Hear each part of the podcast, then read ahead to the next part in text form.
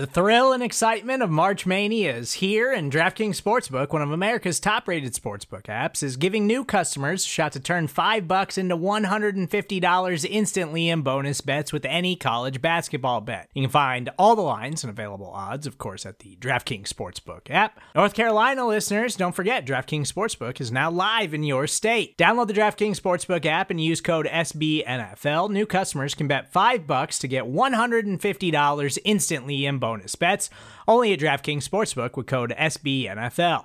The crown is yours. Gambling problem? Call 1 800 Gambler or in West Virginia, visit www.1800Gambler.net. In New York, call 8778 HOPE NY or text HOPE NY. In Connecticut, help is available for problem gambling. Call 888 789 7777 or visit ccpg.org.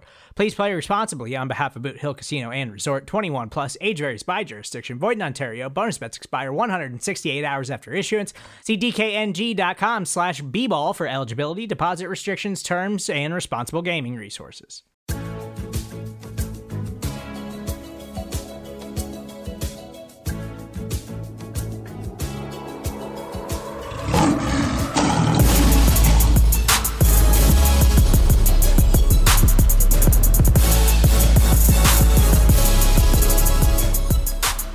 Welcome to the Pride of Detroit podcast, Locker Room Edition, where we take your live questions. We do a full Q&A here on the Locker Room app.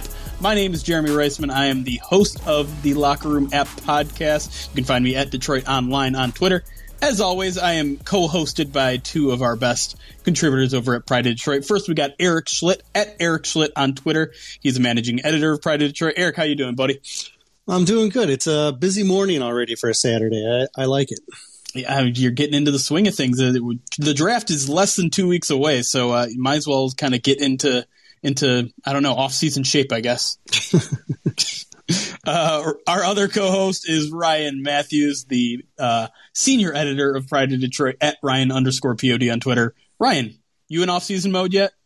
Speaking of getting in off-season shape, how about a little Jeff Okudah, Breshad Perriman, huh? That'll hey. get the that'll get, that'll get the fan base excited. There you go. Uh, yeah, as uh, as you mentioned, so I'm not even sure where we're at with the off-season workout thing. The the Lions earlier in the week said, "Hey, we're not going to do it," and then the NFL's like, "Oh, neither are we. It's it's, it's going to be all virtual," and so it's kind of a uh, I don't quit I'm I'm not fired. I quit situation. So yeah. we'll see how how that whole thing plays out.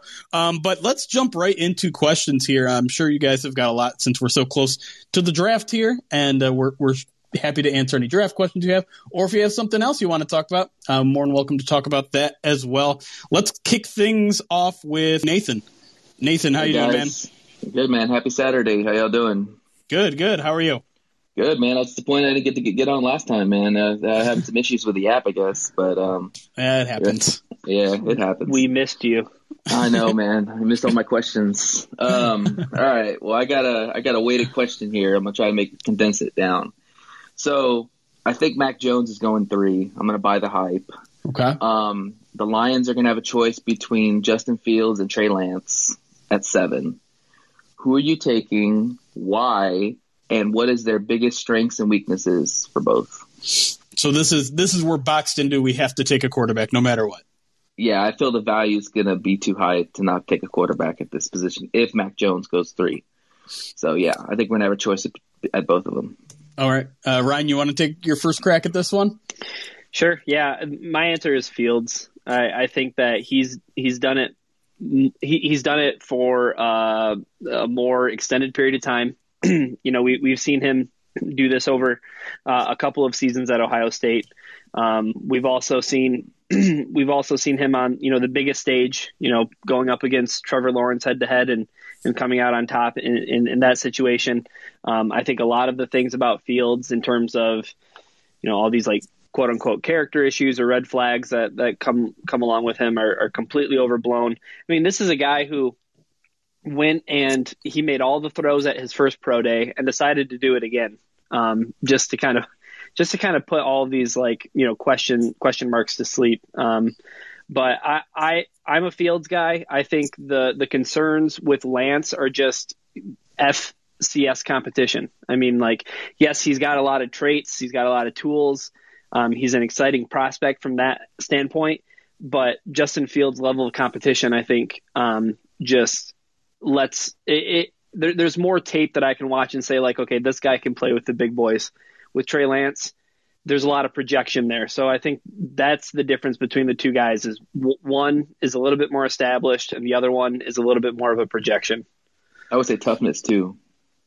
Oh yeah, Yeah. I mean Justin Fields, um, yeah, I mean well documented his his rib injury that he sustained in in the Clemson game and, and still playing against Bama. I mean that's guy's tough as nails, and I don't think you can question his uh, his desire to play football.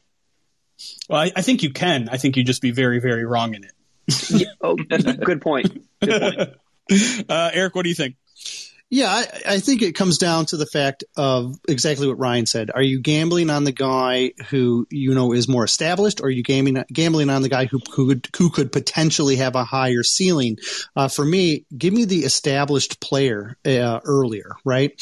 And so I would take Fields as well. Uh, there's been a lot about Fields' decision making, and, and there's some merit to that, but he by design like i think a lot a lot of the times in ohio state they were giving him one or two options. They weren't giving him three or four like you would see in other pro style offenses. So he had to choose between one of those two options or he was asked to use his athleticism. So he's got a lot of intangibles. Um, you guys mentioned his toughness. I, I think he's a guy who um, with a if he is was afforded a year to sit, he could really shore up any of those deficiencies that he has in in you know progressions and whatnot. Uh, just because, like I said, he, he wasn't asked to do it as much at Ohio State. With Lance, you know, you've got a you've got another dual threat guy who is the you know epitome of what the NFL quarterback could be but he's only played what 17 games right and so there's and it's all lower level competition so there's a lot of unknown but when he what's there is really impressive but there's just there's so much uncertainty around him because um, we just don't know. We haven't seen it over a longer period of time, right? So that's why I would have. Uh, I also have Fields ahead of Lance. Yeah, I think I'm with you guys as well, and and more importantly, I think the Lions would be with us simply. And I, I go back to this quote all the time, but it's it's one from Dan Campbell, one of the very first one-on-one interviews he did, and I think it was with uh, Chris Burke of the Athletic. Um, he said, "If it's not, if this guy isn't for everybody, if the quarterback that we're eventually going to draft isn't a hundred percent consensus, he's not our guy." And it, it's just hard for me to believe that a, a Lions team this year, especially considering that they probably want to give Goff a shot, that they'd go all in on a guy like Trey Lance who just doesn't have a ton of film out there, and and the one he does is is um, you know like we said against FCS competition. So um, I, I think it's Justin Fields if he's there. I still think I still think that the Lions are going to pass on a quarterback either way. But if if they are stuck in the decision, they decide this is the year they're going to go grab a quarterback, and it's between those two, I think they pick Fields. Not to mention Chris Spielman from Ohio State. You know he's pounding the table for. That's probably true. I, I hope I hope he's able to be a little uh, objective on that, but you never know. Uh, appreciate the question. Thanks. Thanks, yeah, no problem. If you got another one, feel free to jump on there. Looks like the queue's a little low here, so um, it's good enough for me. Yeah. let's uh let's go into our text questions because I do I, I understand there are probably some people that don't want to join the show but want their questions answered. Um, Anthony asks, um, uh, I'm curious to hear your thoughts on Tyrell Crosby. I've been all about double dipping at offensive line to prepare beyond 2021, but what what do you think the odds are that Crosby makes his way into the long term plans for the team? Who? You want? I- I'll tell you what. I'll take this first. I like Tyrell Okay. Crosby. Um, I think Tyrell Crosby is a guy who has tackle guard potential, even though he's only seen the field uh, uh, in the NFL at tackle. Uh, I when I've talked to him in the past, he's said that you know he has cross trained at guard a little bit. I think we even heard from uh, an offensive line coach a couple years ago that they were even training him uh, at, at guard as well. I, now, I like him as tackle. I, I do think he's best served as kind of a swing tackle reserve. I think there's so much value to that because even when he, even as a swing tackle reserve, uh, prior to last year starting, he was a, uh, he still had like, you know, 12 starts or something like that over a couple of years because these guys get injured. Like you need three offensive tackles in order to be able to get through an NFL season. It's, it's just the way it, it goes. Like these guys are going to get injured. And so, I think he should be in the long term plans, even if it's not as a starting right tackle. Even if he's just a swing tackle, I think there's a lot of value in keeping him around. He's an incredible human being, and uh, he has the right mentality to play as a starter and as a backup. And I think he has enough upside that I, I would actively be trying to keep him around, regardless of what his role is uh, in the future. You agree, Ryan? Yeah, I, I, think what Eric points out is really important that he has the right mindset. And I, I, think this is a guy who's just willing to help out the team in like any capacity that he can. So that's why he's kind of earned this moniker as like everybody's favorite swing tackle. Like in a pinch, you can call on Tyrell Crosby. And I, I think in terms of the kind of depth that he provides, like that's something that I think a lot of teams shoot for. Like they want to have a guy like Tyrell Crosby on their team who you know, in case of emergency, they can they can break that they can break that glass and, and call on a guy like Crosby to to step in in a pinch. So, um, you know, if, if the Lions don't address tackle in the first round, if they don't address tackle in the second round, um, you know, maybe they might be able to find a guy in the third round that can come in and start. But I, I think that you know Tyrell Crosby deserves every opportunity to to earn that right tackle position. Um, you know, obviously, if they take a guy like Slater, if they take a guy like Sewell, um, those guys would obviously be fast tracked, and, and, they would probably be starting over Crosby to to start. But um, yeah, I I like Tyrell Crosby a lot. He loves Chipotle. he does. Um, let me let me add to the question here. This is the the final season on on his rookie deal, and he got that performance bonus um, due to his playing time in the previous couple seasons if if the Lions were to approach him about an extension, how much would you feel comfortable paying a guy like him as kind of that third offensive tackle? I think a lot of it comes down to how he does this year mm-hmm. and what so you project his role to be in the future, right? So you you wouldn't you wouldn't approach him about a, an extension this offseason? I would, but if I was approaching him about an extension, I'd be approaching him about a, an extension as a like almost like as a reserve because yeah. I don't know that he has done enough to say I'm the right tackle of the future for you. Right. Um, he's he's he's just so good in so many different ways, but he's not elite in any one, right? right. And, and, so, like, if that's what you're comfortable with, then then great. But like, uh, if he was my reserve, uh, my OT three, I wouldn't mind paying him four million dollars a year. I, I, just wouldn't. I, I think there's value in that because that's that's a, a, a necessary position, and so you know we talk a lot about the starters, but when you get to the reserves, there are key reserves all over this field, all the football field that you have to have, and he's a guy that I would love to have, and so you know, I, I'd try and get him on. Uh, I'd I'd start the conversation now if you thought he was willing to take a, a four million dollar a year uh, position, and then you're still in a spot where you could you know put him on the bench and not be you know worried about that that contract. Right. Mm-hmm. All right, let's go back to the phone lines. Alex, you are on the show. Alex, can you hear us? I can kind of hear you, Alex. Are you there? Oh, hello. How's it going, man? I'm good. How are you guys? Good, good. Uh, so I just wanted a quick question. Uh, so the draft is one of my favorite times of the year, and I always try to go like deeper in to see like underrated prospects for me this year, it's Cam McGrone from Michigan and Tylan Wallace from Oklahoma State. I wanted to see uh, who are your guys' underrated prospects that could the Lions can potentially get in the third or later rounds. Uh, I'm going to throw that one straight to Eric because he's got a huge, huge board that I'm staring at myself, and I just, I'd just be throwing darts. So, Eric, what do you think? Yeah, I, I think Wallace is going to go into third. He's a he's a pretty talented uh, wide receiver. Um, wouldn't be surprised if he wasn't there when the Lions picked in the third even. Like he's right in that kind of third tier of receivers for me. Uh, I'm also a McGrone fan. Uh, he looks like a fourth rounder, which is again something I'd be very comfortable taking uh, because I think he has the athleticism to fit into the linebacker roles that the Lions are going to be utilizing.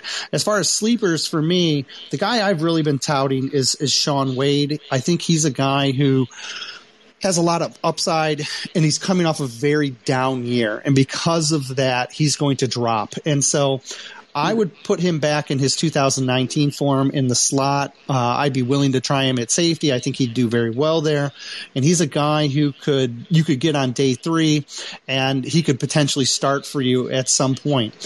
Um, and then you start looking at guys who were injured, right? Uh, I mentioned Cisco earlier uh, from Syracuse, the safety. He's a guy who missed the whole season, so a lot of people have kind of forgotten about him. He's a guy who maybe he slides into round four, but he should definitely be there in round three. And if you draft him, you're probably getting a guy who had a second round value. So um, you just really have to kind of look at, at, at some of those types of injury guys. Those are the two that kind of stand out to me. I don't want to um, take up anybody else's name though. If if Ryan's got somebody that he's got his eyes on. I know. I know he's also a big Shaun Wade fan. Uh, we, we, talked about him a lot on our Thursday night mock drafts. But uh, I know you've been doing some research on wide receivers. Is that where you want to go with your sleeper pick? Sure. Yeah. I. Uh, you know, Tylan Wallace is he's an interesting prospect, um, as you mentioned, Alex. Um, I, I think he would be best served maybe moving to the slot. Um, do you see that too, Eric, at, at the next level? He, he kind of reminds me of like Tyler Boyd, who could play the Z or the slot. Uh, so yeah. Mm-hmm. Yeah. Um, so you know, other wide receiver prospects. Um, I had an article go up today um, at Pride of Detroit, our Saturday open open thread, and uh, I'm a big fan of Josh Palmer from Tennessee. I think that he was a guy who was just so absolutely victimized by terrible quarterback play at Tennessee um, that it, it's it's almost unheard of. He had you know something over thirty percent of his passes thrown his way were uncatchable, uh, according to PFF. So I mean, when, when he went up against elite level competition, when he went up against the Patrick Surtains of the world, um, you know that's a guy who a lot of people have pegged as CB one. I mean, he was he was easily pulling away from him in terms of speed and in terms of his uh, verticality and, and that type of game that he can play. So, you know, he he went up against the top level competition in the SEC, played for a bad Tennessee team. I could see him being a guy that if he does slip to day three because he doesn't really have a whole lot of production and it's a lot more projection with him, he's a guy that I would I would jump all over as early as the fourth round. You could maybe even talk me into him being a third round pick if the Lions want to take him at 101.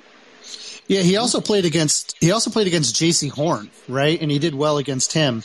Yeah, um, I think I think against like the top level cornerbacks, PFF put that out. Like he he was like eleven for eleven against like Surtain Horn, and there was another uh, uh corner uh, that they Campbell. threw in there. There you go. Um, yeah. yeah, look, I I think he could slip into the third round as well. He's a bit of a there's a there's a slew of guys at the top of the fourth round who I think could all make their way into the the bottom of the third. Uh, Josh Palmer is one of them. We've talked about like uh, Anthony Schwartz in the past. I still think he's a fourth rounder, but like maybe Jaelon Darden, um, Cornell Powell from Clemson. These are guys that are probably fourth rounders that would normally be third rounders in, in, in other drafts. So I, I, like Palmer a lot. I'm, I'm with you. All right. Appreciate the question, Alex. We are going to take our first break. When we come back, we're going to be answering more of your questions about the draft, about Detroit Lions, about anything you guys can come up with. So stick around. We'll be right back on our locker room Q&A.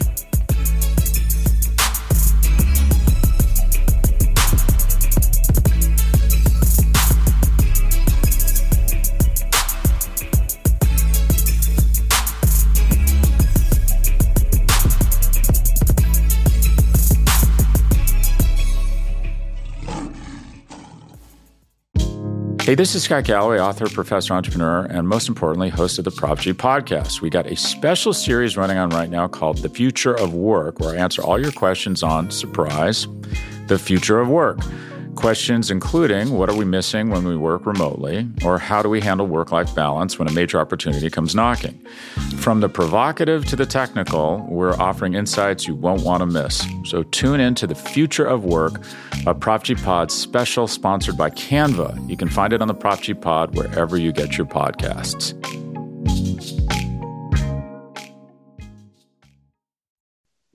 And we are back with our locker room Q&A where we are answering all of your Detroit Lions related questions here live on the locker room app or if you're listening on the podcast. Uh, let's go right back to the phone lines with DJ. DJ, can you hear us? Yeah. How you guys doing? Good. DJ, how are you? Good. So I guess my question's not just Lions related, but do you see any surprise picks in the top 10? I mean, normally I'd lean towards the Jets for it, but they're going quarterback. That's I like that question a, a, lot. Yeah, there there always is going to be some sort of surprise there. Um, uh, did you any of you guys have an inkling of who either the team might be or maybe a player that kind of sneaks up that not a lot of people were expecting? I think Slater is the one that that people have talked about as being in that top 10 range, but haven't really talked about as being a guy who could go before seven, right? Mm, he's, yeah. I, I think if they, if, uh, it's there's if he's if anybody's going to jump up, it could be him. I could also see um, Alijah Vera-Tucker jump up into the top ten. Uh, that he's the uh, USC guard, and mm-hmm. um, those two guys, I, I just I think they're kind of flying under the radar as far as like their top ten potential. Yeah, I the, the other guy that I would consider too, uh, Eric. In I, have seen him rising up draft boards, and now that this the CB class is starting to become a little bit more, um, you know, particular. Once you get to like the top three guys, I could see like Jaycee Horn maybe being picked before Patrick Surtain, like, mm. and maybe potentially being a top ten guy. Like that would be like nothing I, I would consider out of the realm of possibility if some team falls in love with him. So. Um, in terms of defensive players, though, outside of cornerback, you know, I, I don't think Christian Barmore stands a chance. I don't think like Kwity Paye. like I, I don't see like this year's version of um, Clelin Ferrell happening. Like right. I, I, I, I just I don't see that with all the offensive talent, but um, yeah, there, it, the the top ten seems like it's kind of solidified, and there might be a couple of these names like that. You know, Eric and I are throwing out that could pe- potentially sneak their way up into the top ten. But with so many quarterbacks getting taken, you can almost kind of like start to piece together like, okay, these are the wide receivers, these are the offensive linemen, and here's like the one defensive player who's probably going to go in the top ten. But who knows? It's draft day. Yeah. Well, I, I have something that could surprise you. Uh, and it, it's, you know, I'm going to get you know, people aren't going to like it too much or, or, they might not agree with it. But I wouldn't be surprised if JOK and Zaven Collins went ahead of Micah Parsons. I, I, think I think you might be right. I I was asked on a different podcast, you know, who I think might slide farther than than people think, and Micah Parsons was my answer. And it, it to me, it, I mean, you can talk all you want about the off the field issues. We won't get into the specifics of, of all that stuff, but it matters. But at the same time, I think there's some on-field issues as well. Like he's not the perfect prospect that I think we a lot of people thought he was three or four months ago. Um, kind of the, the, deeper you dive into that, the, the more you see. I, I don't want to want to say the exact same problems as Jarrad Davis, but some of the same problems as Jarrad Davis. Some some over pursuing, um, that sort of thing. Is, is that kind of what you're seeing too, Eric, or, or do you think it, it might just be the off the field stuff? No, I I also think that there's those three linebackers are all stylistically very different. And, yeah, and I could see a team saying we need this type of player, and the three of them are close enough that I, I it wouldn't surprise me to see a team say. I have this guy higher because this is what we want, right? So, right. um, if you want the the super athlete, you know, then Parsons is your guy. But if you want a 260 pound, six foot five linebacker who can cover, well, that's that's Zaven Collins. Collins yep. And if you and if you want the hybrid uh, Isaiah Simmons like player, well, then that's JOK, right? So, yep. um, I think we've really we we've kind of locked ourselves into to Parsons being that the LB one, but it wouldn't surprise me to see the other two just because I don't think it's as, as much as separating them. And if a team prefers one, then, then I could see either or both going ahead of them. Can I can I potentially flip this question on its head in a way? Sure. Um, what about any of the guys that you are seeing, Eric or Jeremy, um, consistently in the in the first round, slipping out and becoming day two picks? well, uh, we'll go right back to uh, the guy that I picked in a community mock draft, Landon Dickerson.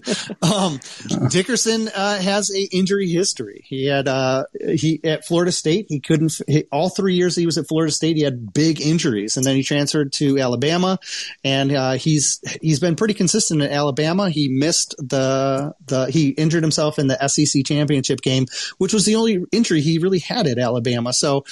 Uh, but he's got this huge injury label on him. He's had a couple of ACL surgeries, and so the medicals are going to be huge for him. I I think if he's there, he's right on that edge where if a team doesn't like his medicals, then he's going to drop into day two. Whereas on on field, he's a day one talent in my mind. So it's going to take something like that, in my opinion. It's going to take a uh, either an injury or maybe a positional value. Like I wouldn't be surprised if no running backs win in round one, right? That's just because the position's being devalued. Uh, so those are a couple guys right off the top of my head that I, I have seen consistently in round one that I wouldn't be surprised if they slipped. Gregory Rousseau is probably another one of those guys, right? We've oh. talked about him a couple times. Um, and, yes. and, you know, I think he's kind of right on the edge, anyways. I think some people have him as a second round talent, some people have him as, as a first round talent. But um, the poor testing um, is definitely a huge red flag. And I mean, like like you said, I, I, feel like there's kind of just the edge talent isn't that good in this year's draft, so maybe teams start reaching towards the end of the first round. But um, you know, I'm looking at your mock or your board, and you got him as kind of a second tier guy behind guys like yeah. Kwity Paye and Jaelan Phillips. So, um, yeah, I, I, think you could see him slide into the second, maybe, maybe even further. Yeah, yeah, I think I think Eric hits on a couple of good points, right? Like it's it's going to be medicals or it's going to be uh, positional value. I just to throw out another name, maybe Caleb Farley. You know, depending on how sure. teams view his his back, um, because there are there are some cornerbacks that you would definitely probably you know rank ahead of him just in terms of they're healthy and they have great tape and they got great traits like you know Jaycee Horn and Patrick Surtain. So um, and even if you want to throw Dazz Newsome into that uh, in mix too as well. All right, I think we tackled that one up and down. Thanks for the question, DJ. Appreciate it. Let's bring on Dan. Dan, are you there? Uh, yes. Can you hear me? Okay. Yep, you're good. Okay, great. Thanks for your uh, t- uh, let me uh, ask a question. Um, sort of it's a rambling one, but I'm kind of curious what you guys, what your gut instinct is. And I might just uh, break off a couple of questions here, but what do you think Atlanta's going to do? Because when you figure it out with the three picks, it sort of leaves us like with yours with Ja'Marr on Thursday or ending up with Slater or something like that. And obviously the long term aspects of an offensive tackle. But I have this secondary question of like, how many offensive picks can we do this early in the draft? And you know, is it better to get a really good offense and, and, then let the defense follow? And I'll, and I'll stop at that. Yeah, look, no, appreciate the question. Yeah, I think Atlanta is is a fascinating kind of team to look by, and, and everyone says the draft kind of starts with them, and I think they're right. Obviously, we we pretty much know three quarterbacks are going. Um, but what does Atlanta do? Do they make it four in a row? Do they go with an offensive weapon? Do they go? Their wide receiver core is kind of okay now, but um, in the future, they could need a, a, wide receiver. Do they go offensive tackle? I, I, mean, I think they they could really. They're kind of in a situation a lot like the Lions, where they kind of have a quarterback for the next year or two, um, but they're kind of in a rebuild too because they got a new he- head coach and a new general manager. Um, do you guys have any sort of inkling of, of what you think Atlanta's going to do? I'll, I'll start with you, Ryan. Yeah, well, I, I, think for a team that's set up in in the way Atlanta is, like they have their quarterback and I think at this point, you try to build around him and just give him as much, either as much protection or as many weapons as possible. And I think Atlanta's done, you know, a, a, phenomenal job of doing that over the years in terms of Julio Jones and Calvin Ridley and, you know, going out and trading and getting Hayden Hurst. And now they're in this position where they could really cap things off and take somebody like Kyle Pitts or Ja'Marr Chase. And then it's like, well, I mean, what else can we do for Matt Ryan? Um, but you know, there, there's also this sense that I, I, I, feel like from the the few Falcon fans that I do follow on on Twitter, um, it seems like there's this clamoring like, all right, Matt Ryan's Matt Ryan's we, we've seen this movie before. Like we're we're we're ready to move on from this. So, man, I mean, four quarterbacks with the first four picks that that that would really be something. And I I, I don't know if I can entirely write it off, but there's that there's that Matt Ryan contract, right? And yeah it's it'd be a tough sell for for a team that's picking in the top four. Um, you know, maybe hey, we're in the top four. This is our chance to get our quarterback. Who knows yeah. if we'll be back here again? Uh, they, it, it's they probably it's won't. a really tough spot to be in, right? I mean, you think about how the Falcons 2020 season played out and they blew all those leads. It's hard to imagine they're going to be in the top five again next year, um, especially with a, a, good quarterback like Matt Ryan up there. And I think it's worth pointing out that in the community or in the, the SB Nation mock draft, where you know a, a writer from each main uh, SB Nation site, the Falcoholics did take Trey Lance uh, as the you know the fourth quarterback off the board, and maybe maybe that is a good landing spot for him. We talk about Trey Lance to the Lions a lot because the Lions can afford sitting Trey Lance for a year or two. Well, Falcons are in that exact same position, so I, I wouldn't count it out, and it, and it appears some Falcons fans are, are pulling that way. What about you, Eric? Yeah, I think it comes down to three players: um, Justin Fields, Trey Lance, and Kyle Pitts, or, or you trade out and somebody takes one of those three guys as well, right? Yeah. So, uh, or maybe they trade up out to get Sewell or whatever, right? But uh, yeah, it makes a lot of sense for Atlanta to um, to take a Kyle Pitts if they think they're that last year was a bit of an, uh, an anomaly and they they really want to get the most out of Matt Ryan as they can. The trick is you have a completely new GM and a completely new head coach. And with any uh, new GM head coach combo, you're going to have that conversation of are they going to want to get their guy? Are they going to yep. want to get their quarterback? And so I don't think they need to, but again, they're sitting there and, and the opportunity is going to be there. So like you said, they're a lot like uh, the Lions in the fact of do you take your quarterback now and just you know, let Matt Ryan run out the end of days, or are you going to try and, and, and, let him go for it? So uh, it's hard. It's it's a really hard decision. I think that's that's why you know the draft starts at four. Uh, Dan, I totally forgot your second question. So can you ask him again?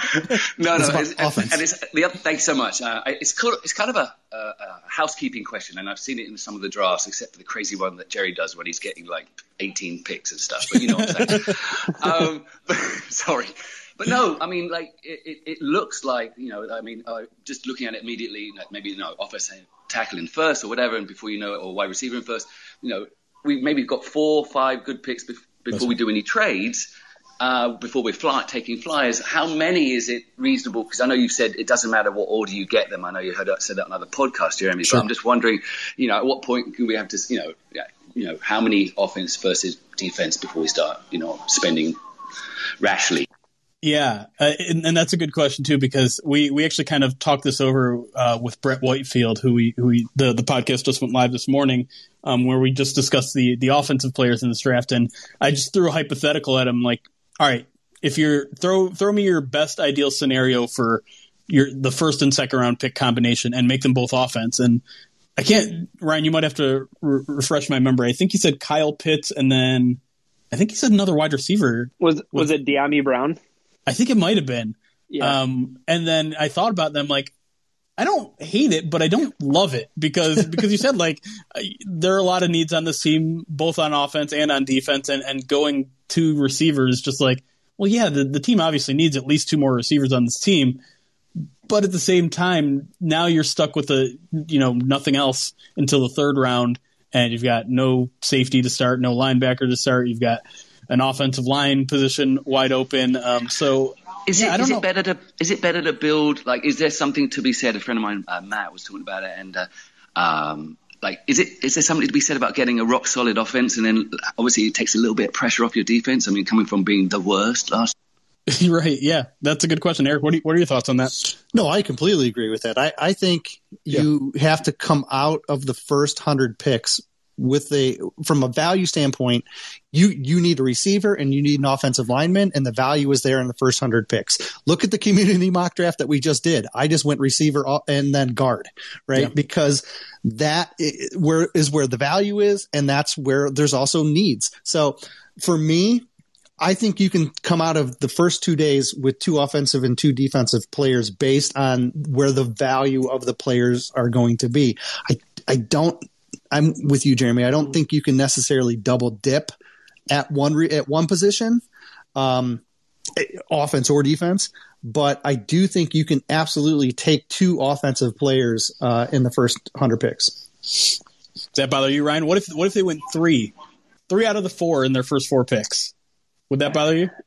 I, don't think it would bother me from from this standpoint. Uh, you know, Eric brings up the the value of of those picks and and and where it meets with with the prospects that are on the board. I'm trying to think of on the Lions defense in terms of getting a guy who would immediately come in and be a starter. Of all the mock drafts that we've done, I'm not sure there are too many guys outside of maybe like the safety and the nickel corner position. Like there there's so many positions on offense that I think like I mean, yeah, Tyrell Williams is probably going to be wide receiver one, but I mean, you draft a guy like Ja'Marr Chase or you draft a guy like Jaylen Waddle, like those guys are going to be starters. You you draft an offensive tackle in the first round or maybe even the second round, that guy's probably going to start over, you know, Tyrell Crosby for as much as we like that guy, probably going to be a starter over him. So like, I, I think for the Lions in the immediate, like it, it lines up with they have needs on offense. There are there's there's an abundance of talent in in uh, these first two rounds at those positions. It, it, just seems to make a lot of sense to get guys that you can plug and play and, and get them playing time in their first year. Yeah, and I, this this goes awesome into an article I saw from PFF's uh, Brad Spielberger. He he did the average rookie snaps by position by round, and guard and center were by almost double any other position um, oh, yeah. for guys drafted in the third round. So that's that's consistently where you find the best value on that interior offensive line is right there in the in the second and third rounds.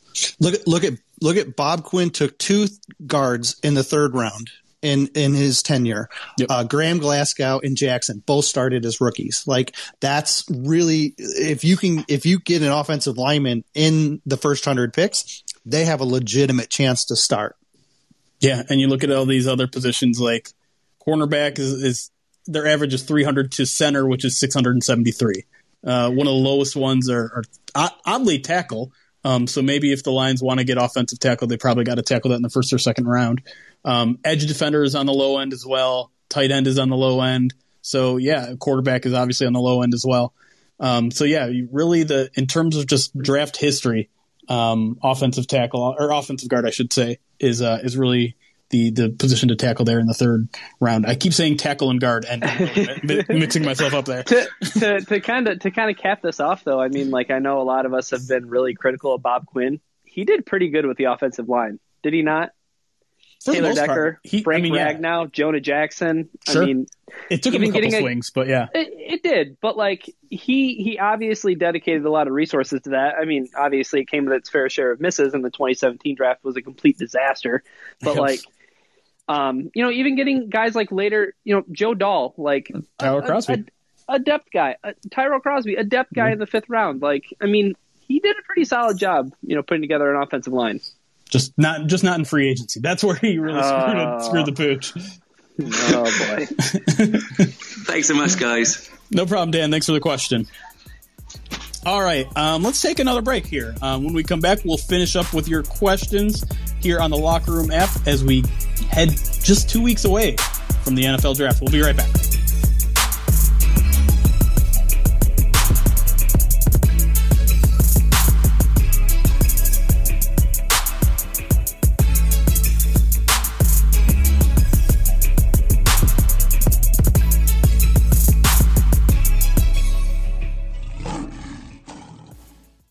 And we are back closing out shop here on our locker room Q&A on Saturday, April 17th.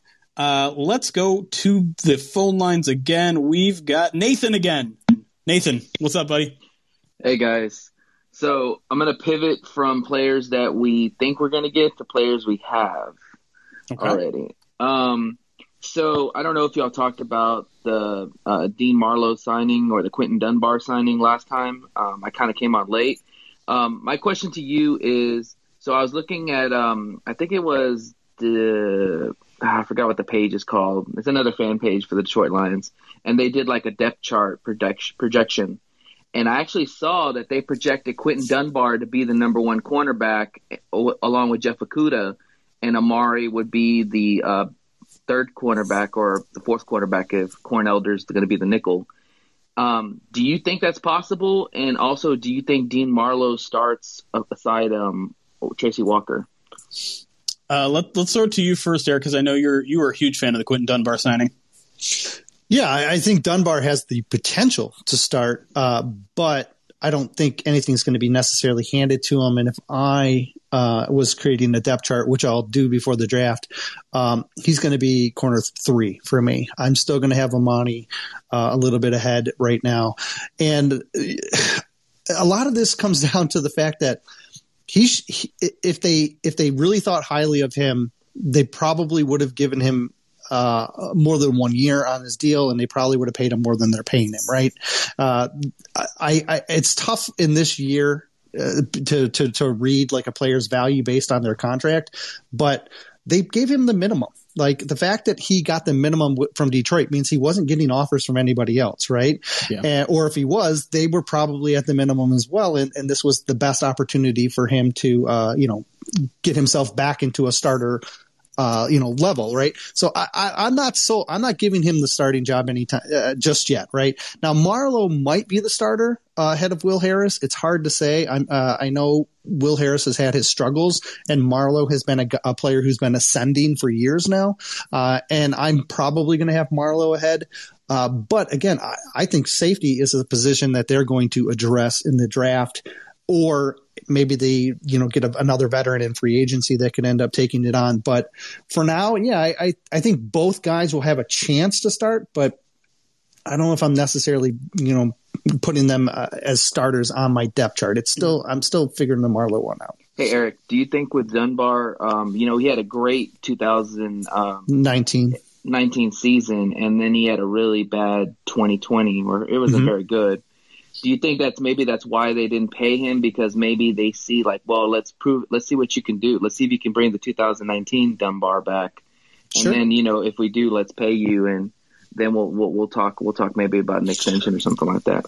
No, I, absolutely agree. And I think a lot of the reason that Dunbar probably had a down season was because there was a lot of off the field stuff going on that really, uh, pl- I, I, would guess played into a dis- like as a distraction to him. You know, like there was a lot of players last year with the whole COVID situation and, uh, if they had other things going on off the field that a lot of these players were really impacted more than I think we want to like give them credit for. I, I, look, Tracy Walker, you know, Tracy Walker's cousin was was killed. Tracy Walker had a had a, a baby, and he was being uh, you know put in bad spots by the coaching staff. I, it's not surprising that he had a down season. You know, when you think about all of these factors that played into it, and he, it's also why a lot of us think why a lot of us think Tracy Walker is going to rebound and have a, a good season again when you know he if, now that if he has the ability to be more focused on on the field, like you know these we're human, right? And these players are human, and, and yep. there's a lot of off the field stuff last year that really came and hit these guys hard, and so hmm. um, I, I, think Dunbar it, it was a you know was a, a person that had that happen to him as well. Ryan, between Dunbar and, and Dean Marlowe, is there is there a guy that you think has a better chance of being a starter? Um, Corn Elder and nickel corner. okay, going off the board because he's the yeah. only corner. yeah, the, pretty much. The, like, he's the only nickel on the roster. yeah, I mean, like by process of elimination, like, hey, the, the the chairs are all here, the music has stopped, and like, there's only one nickel cornerback. So, um, uh, you know, I'm I'm really trying to think though, like, trying to take this question and um, kind of extrapolate a little bit and think about like, you know, what kind, what, what which of these guys project to maybe be with the Lions beyond this season? And I kind of think like Corn Elder might be that guy because like he has like some he, some special teams juice to him if you want to use him in that way. Um, I think he plays a very specified you know position and a role in terms of nickel cornerback, and he's shown he's shown that he can play that at like a you know a pretty competent NFL level. So I, I like Corn Elder a lot. Um, I think it was a, I think it was a really good signing. Um, obviously, so does uh, Jalen Ramsey. True. All right. Appreciate the question, Nathan. Um, yeah, no problem. We got three more guests to bring aboard, and then we'll close things up. Let's start with Jimmy. Thanks for waiting, Jimmy. How you doing, man? Are you there, Jimmy? Can you hear me? Jimmy. Give you one more shot, Jimmy, and then you can jump to the end of the queue. Oh, you there, Jimmy? You ah, there we go. Now we got you. Okay, cool. So uh, thanks for bringing me on. And uh, so I don't necessarily have a question. It's more of like I have a strong opinion. And I just kind of want to know what you guys think of the sure. opinion I have. So, like, barring the Lions doing something like the Raiders and just picking someone at some seven no one's like ever heard of or it, at least isn't projected as a first round pick, I think picking a quarterback at seven is the worst pick that this team can make could make.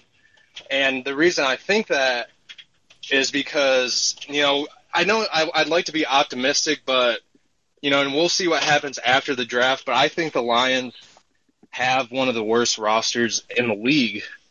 So I think next year, for example, I think they'll probably be picking higher than seven, potentially even top three. So if they want to go quarterback route, I just see next year is kind of being a better time to take that quarterback of the future because I just think they're going to be picking a lot higher next year than this year. So instead of, you know, taking, let's say, the fourth or fifth guy this year, like let's say Field or Lance, and you guys, you know, people have their opinions on who's better, who's, but you know, if the Lions were picking, let's say, one or two this year with Wilson or Lawrence, I'd be all for it.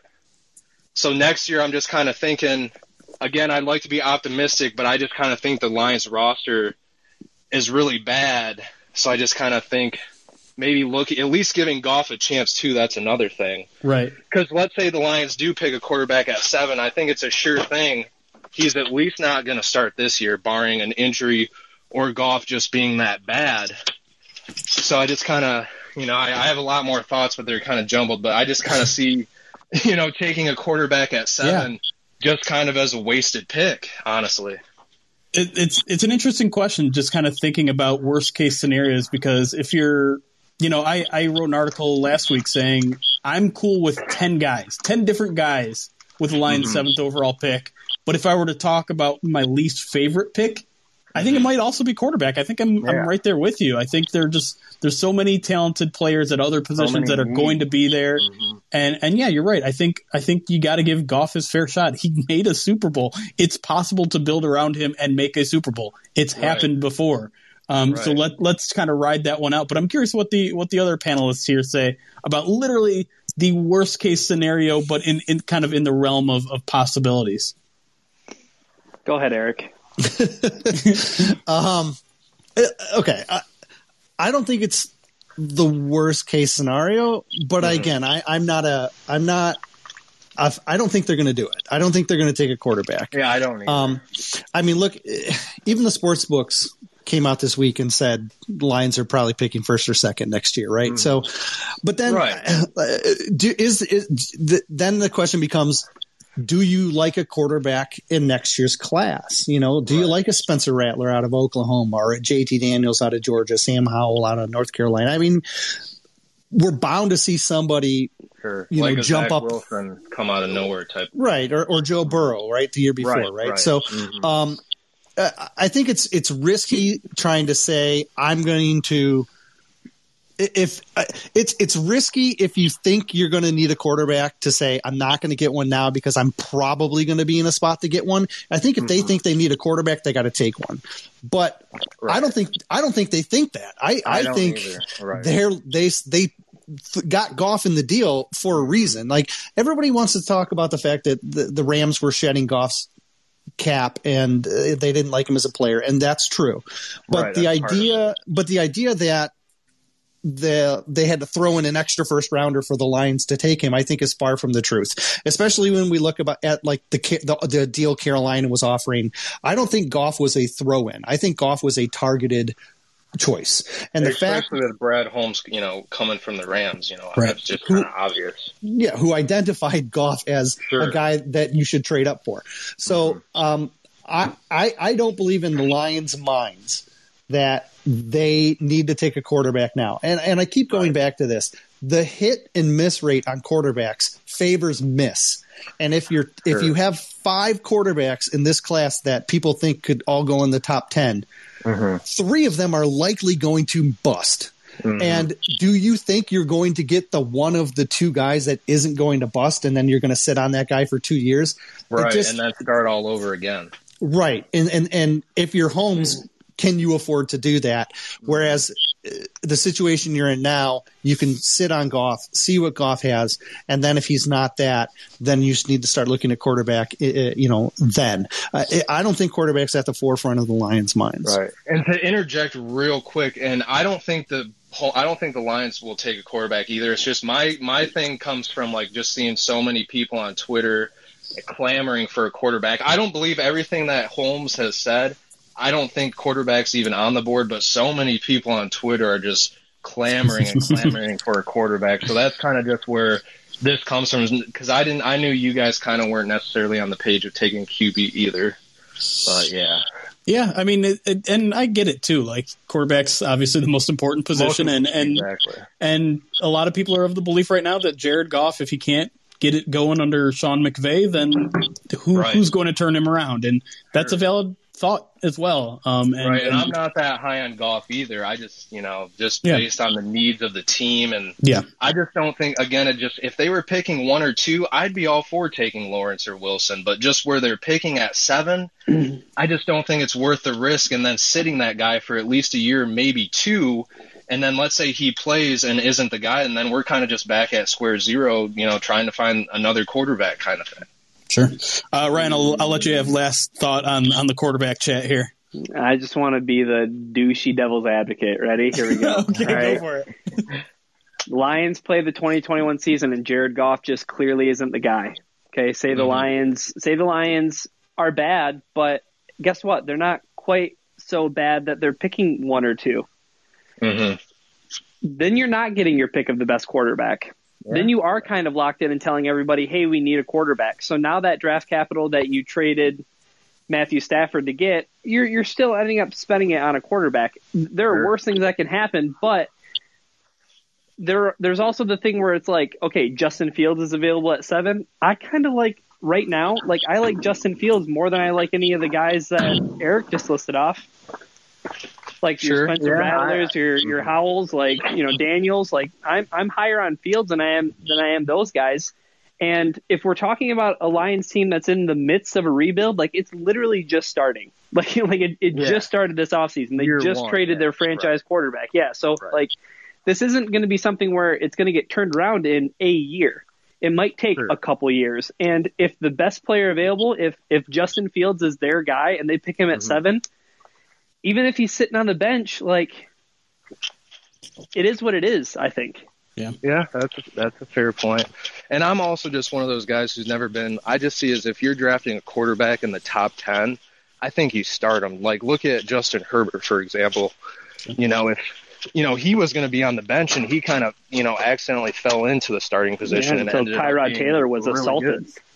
right? Yeah, they literally accidentally almost like ended him, and then you know all of a sudden here comes Herbert, and he kind of sets the world on fire. So I'm just kind of one of those guys that I'm not a big fan of benching QBs, or excuse me, sitting them if you draft them in the top ten. Now, if you Yeah. take them end of the first round, that thing, you know, kind of like what the Packers did with Rodgers, kind of let him build. But if you're drafting a guy in the top ten, I'm just kind of all for starting that guy right away. It's a fair point. Fair point. Yeah. Uh, appreciate all the, the thoughts there, Jimmy. It's a good discussion Yeah, there, yeah. and, and one that, uh, Sure. yeah, no problem, man. All right.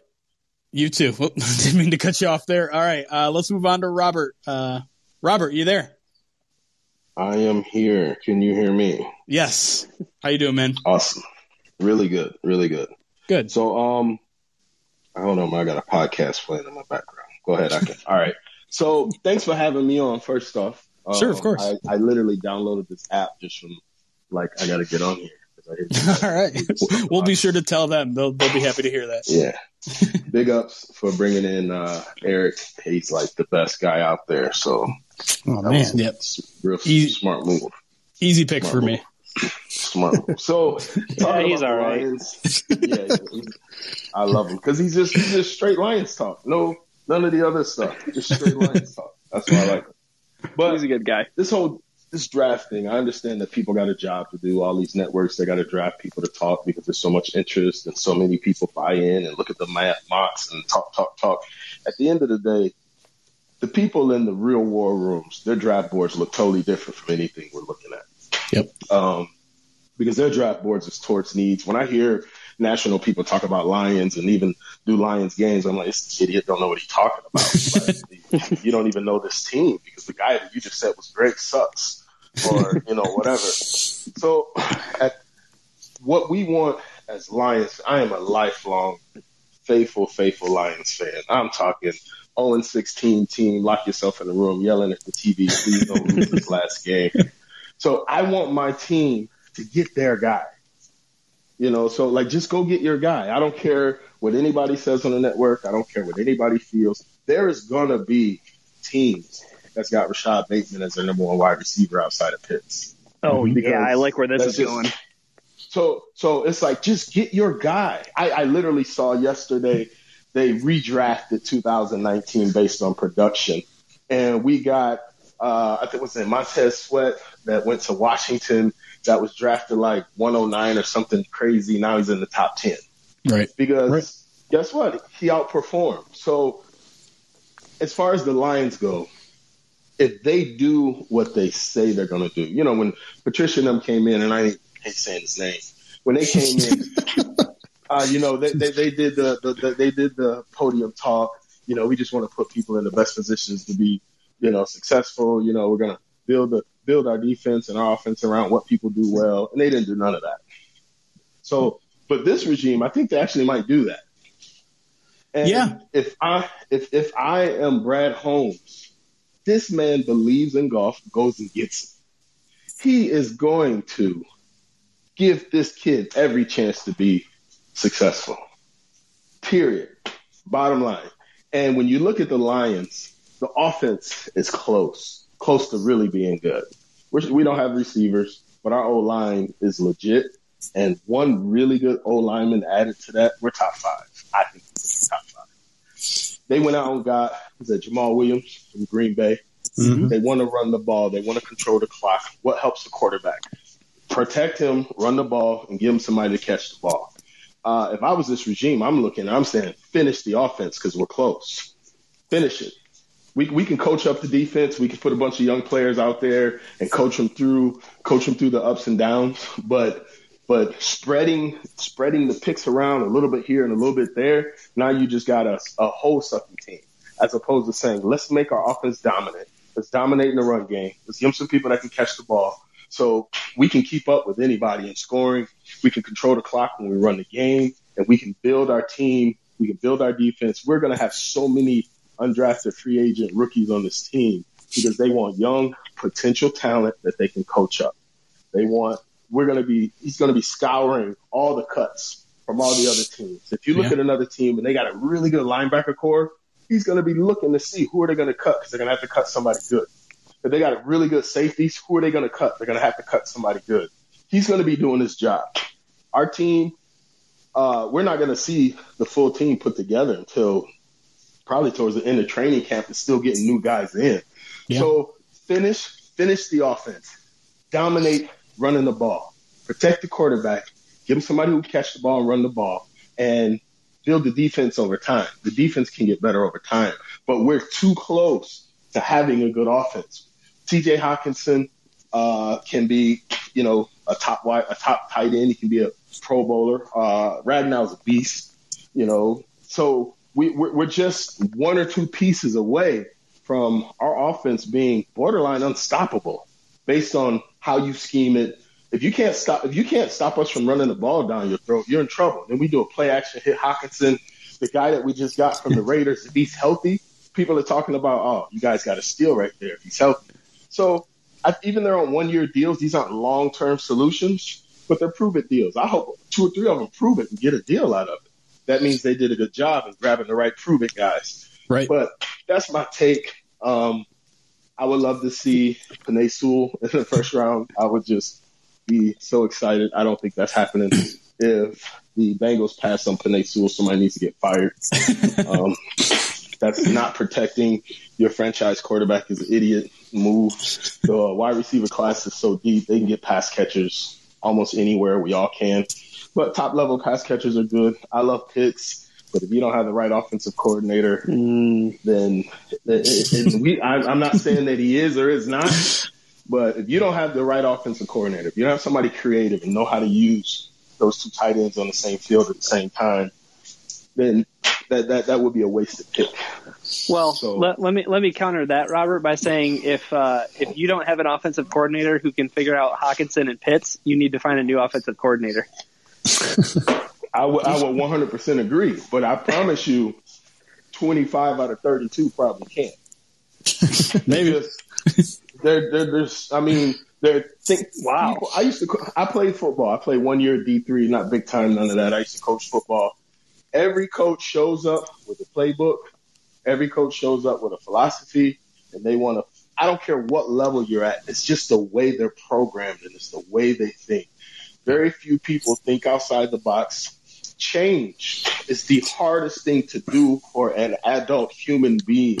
yeah, no, I to I agree with that, and, and I think that we've we saw that with the last coaching staff, right? As much as Patricia preached being flexible, he was anything but, right? Yep. And Mm-hmm. and I and I think one of the advantages of this coaching staff is that they're that most of them are former players, and being Mm-hmm. former players, you're going to understand how to put players into better spots, which is why I think there's it's it's so advantageous to have uh, the experience levels that this staff does because I do think they would be they are the type of coaching staff that can be adaptable to what they have. Now they're going to have a game plan, but I think they, they this is one of those staffs that has the ability to adapt.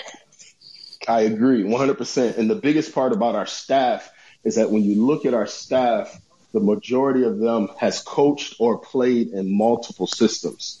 So they're not indoctrinated with one way of playing football. And this is the way that works. And you just keep pushing it until it breaks, until it works. Whereas like, no, you know, like whether it's the old school run and shoot, pound the ball, spread them wide, tight end block, you know, whatever, whatever type of defense they want to run, three safety, two safety, you know, three, three, five, five, two, four, four, four, three, you know, however they want to run it, they can do all of that all in one game because, like you said, they're not stuck in one way. I remember when uh, Jim Schwartz was here with the wide nine, it was like every Yep. game you knew what the defense was going to look like. They they played played well. They had good. They had better players. Our D line was killing.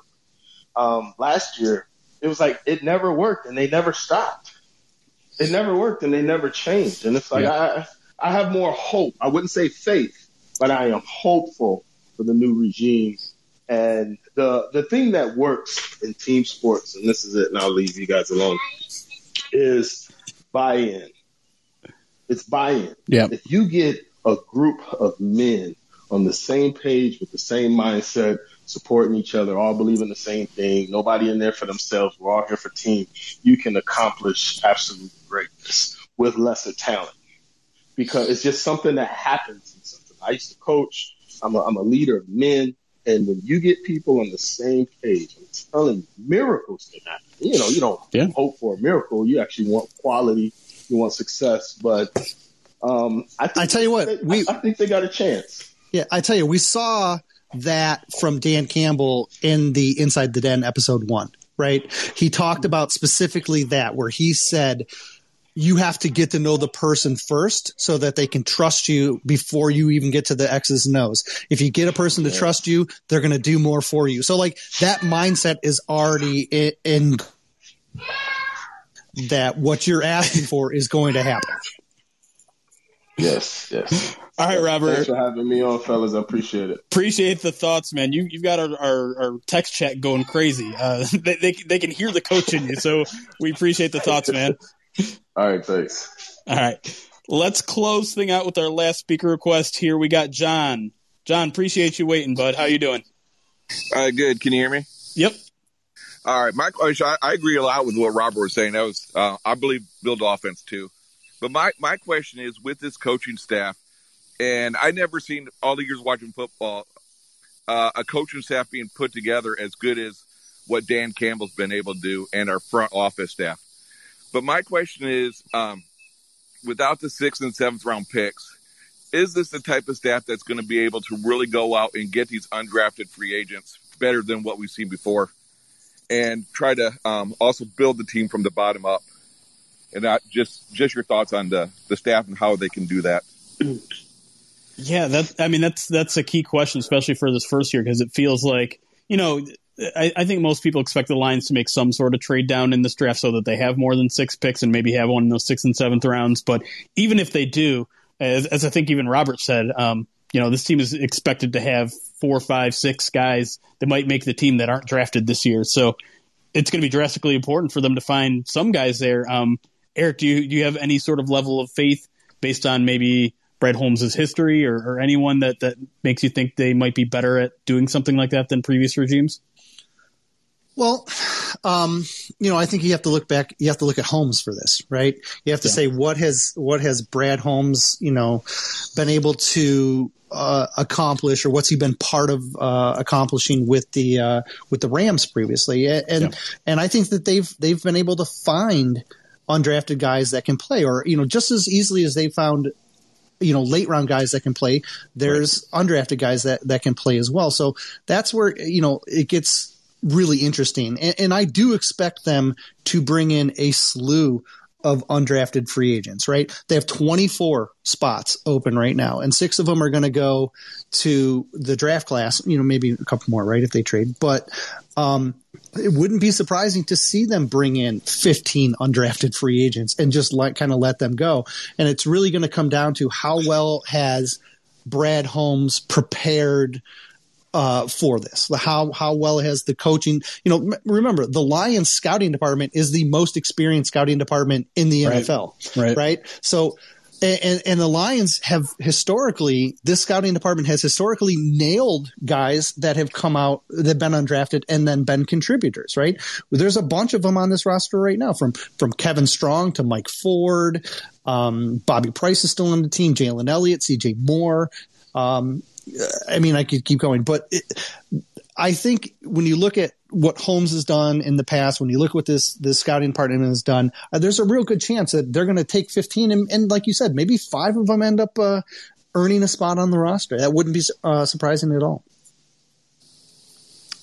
All right, I think we're just going to leave the the, uh, the topic at that. John, thank you for the questions, and thank you to everybody for the questions uh, this time around. I thought we had a, a couple really really good discussions there. If you want to be a part of this podcast next time, we will be here again next Saturday at 10:30 a.m.